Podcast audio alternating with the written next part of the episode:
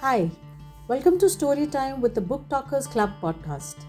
Every episode, we bring to you a delightful story from different writers and genres. Each story is read by one of our narrators in a live session with a unique style of their own. Hope you enjoy this one. The Last Leaf. In a little district west of Washington Square, the streets have run crazy and broken themselves into small strips called places. These places make strange angles and curves. One street crosses itself a time or two. An artist once discovered a valuable possibility in this street. Suppose a collector with a bill for paints, paper, and canvas should, in traversing this route, suddenly meet himself coming back without a cent having been paid on account. So, to quaint old Greenwich village, the art people soon came, prowling, hunting for north windows and 18th century gables and Dutch attics and low rents. Then they imported some pewter mugs and a chafing dish or two from Sixth Avenue and became a colony. At the top of a squatty three story brick building, Sue and Johnsy had their studio. Johnsy was familiar for Joanna. One was, from, one was from Maine, the other from California. They had met at the table d'hote of the English Eight Streets Delmonico's and found their tastes in art, chicory salad, and bishop sleeves so congenial that the joint studio resulted.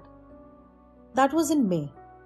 In November, a cold, unseen stranger, whom the doctors called pneumonia, stalked over the colony, touching one hair there with his icy finger. Over on the east side, this ravager smiting his victims by scores.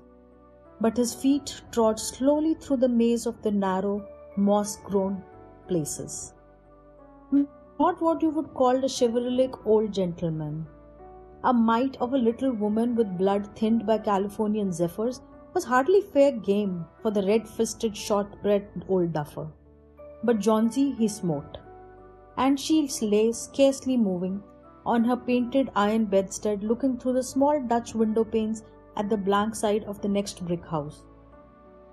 One morning, the busy doctor invited Sue into the hallway with a shaggy grey eyebrow. She has one chance in, let us say, ten, he said, as he shook down the mercury in his clinical thermometer. And that chance is for her to want to live. This way, people have of lining up on the side of the undertaker make the entire pharmacopoeia look silly. Your little lady has made up her mind that she is not going to get well. Has she anything on her mind? She she wanted to paint the Bay of Naples someday, said Sue. Paint? Bosh! Has she anything on her mind worth thinking about twice? A man, for instance? A man, said Sue, with a Jew's harped twang in her voice. Is a man worth? But no, doctor, there's nothing of the kind. Well, it is a weakness then, said the doctor. I will do all that science, so far as it may filter through my efforts, can accomplish. But whenever my patient begins to count the carriages in a funeral procession, I subtract 50% from the curative power of the medicines. And if you were get if you and if you will get her to ask one question about the new winter styles in cloak sleeves, I will promise you a 1 in 5 chance for her instead of 1 in 10. After the doctor was gone, Sue went into the workroom and cried a Japanese napkin to a pulp. Then she swaggered into Johnsy's room with a drawing board, whistling a ragtime.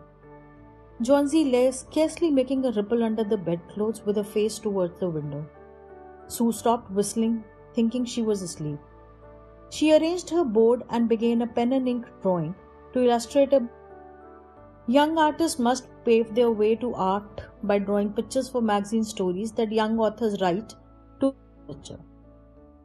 As Sue was sketching a pair of elegant show horse riding trousers and a monocle on the figure of the hero, an Idaho cowboy, she heard a low sound, several times repeated.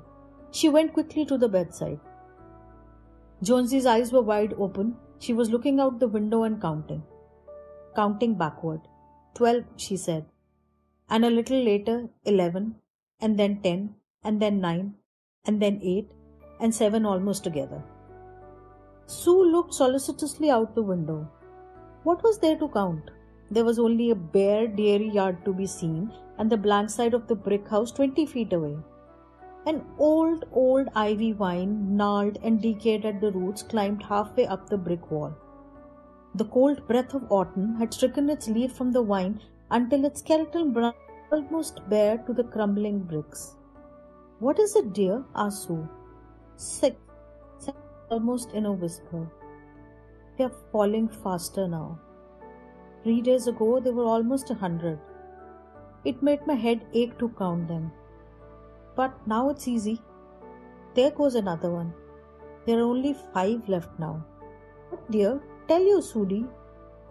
Leaves on the ivy vine. When the last one falls, I must go too. I have days. Didn't the doctor tell you? Oh, I've never heard of such nonsense, complained Sue with magnificent scorn. What have old ivy leaves to do with your getting well? And you used to love that wine so, you naughty girl. Don't be a goosey. Well, the doctor told me this morning that your chances of getting well real soon were. Uh, let's see exactly what he said. Yeah, he said the chances were 10 to 1. Why, that's almost good as chance as we have in New York when we ride on the streetcars or walk past a new building. Try to take some broth now and let Sudie go back to her drawing so she can sell the editor man with this and buy port wine for her sick child and herself. You don't need to get any more wine, said Johnsy, keeping her eyes fixed out the window. There goes another. No, I don't want any broth. That leaves just four. I want to see the last one fall before it gets dark. Then I'll go too. Johnsy dear, said Sue, bending over her, will you promise me to keep your eyes closed and not look out the working? I must hand those drawings in by tomorrow. I need the light or I would draw the shade down. Couldn't you draw in the other room? said Johnsy coldly. I'd rather be here with you, said Sue. Guys, I don't want you to keep looking at those silly ivy leaves. Tell me as soon as you're finished, said Johnsy, closing her eyes and lying white and still as a fallen statue because I want to see the last one fall. I'm tired of waiting.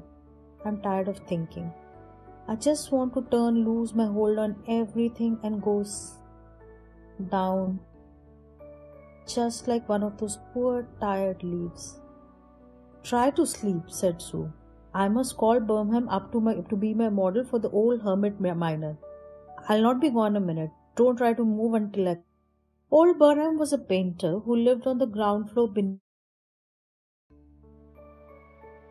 Moses' beard curling down from the head of a satyr along, along the body of a nymph. Behrman was a failure in art. Forty years he had wielded the brush without getting near enough to touch the hem of his mistress's robe. He had always been about to paint a masterpiece, but had never yet begun it. For several years, nothing except now and then a daub in by serving as a model to those young artists in the colony could not pay the price for a professional. He drank gin to excess and still talked of his coming mark. For the rest, he was a fierce little old man who scoffed terribly at softness in anyone and who regarded himself as a special mastiff in waiting to protect the two young artists in the studio above. Sue found Behrman smelling strongly of juniper berries in his dimly lit den below. In one corner was a blank had been waiting there for 25 years to receive the first line of the masterpiece. She told him of Johnsy's fancy and how she feared she would indeed, light and frail as a leaf herself, float away when her slight hold upon the world grew weaker. Old Behrman, with his red eyes plainly streaming, shouted his contempt and derision for such idiotic imaginings. Was, he said, is there people in their word mid their foolishness to die because leafy dead drops off from some confounded wine? I have not heard of such a thing. No, I will not boast as a model for you, fool hermit dunderhead. Why do you lost her dot silly pussiness to come in that brain of hers? Ah, dot poor little Miss Jonesy. She is very ill and weak, said Sue. Her fever has left her mind morbid and full of strange fancies.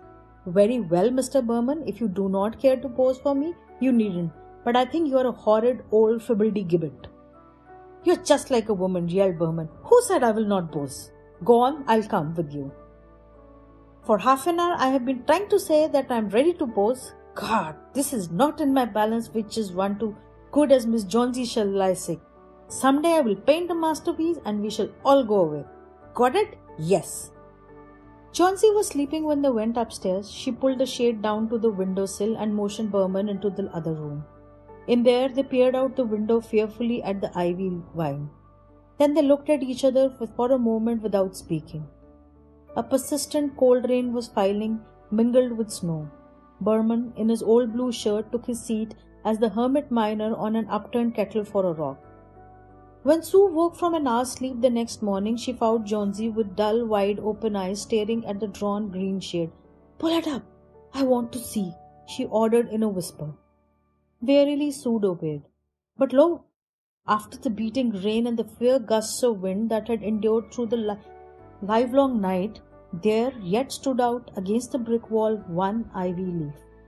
It was the last one the, on the vine, still dark green near its stem, but with its serrated edges tinted with yellow of dissolution and decay. It hung bravely from a branch some twenty feet above the ground. It is the last one, said Johnsy. I thought it would shoot. Sorry. I thought it would surely fall during the night. I heard the wind. It will fall today, and I shall die at the same time. Dear, dear, said Sue, leaning her phone face down to the pillow. Think of me. If you won't think of yourself, what would I do? But Johnsy did not answer. The lonesomest thing in all she in the, all the world is a soul when it is making ready to go on its mysterious far journey. The fancy seems to possess her more strongly as one by one the ties that bound her to friendship and to earth were loosened. The day wore away.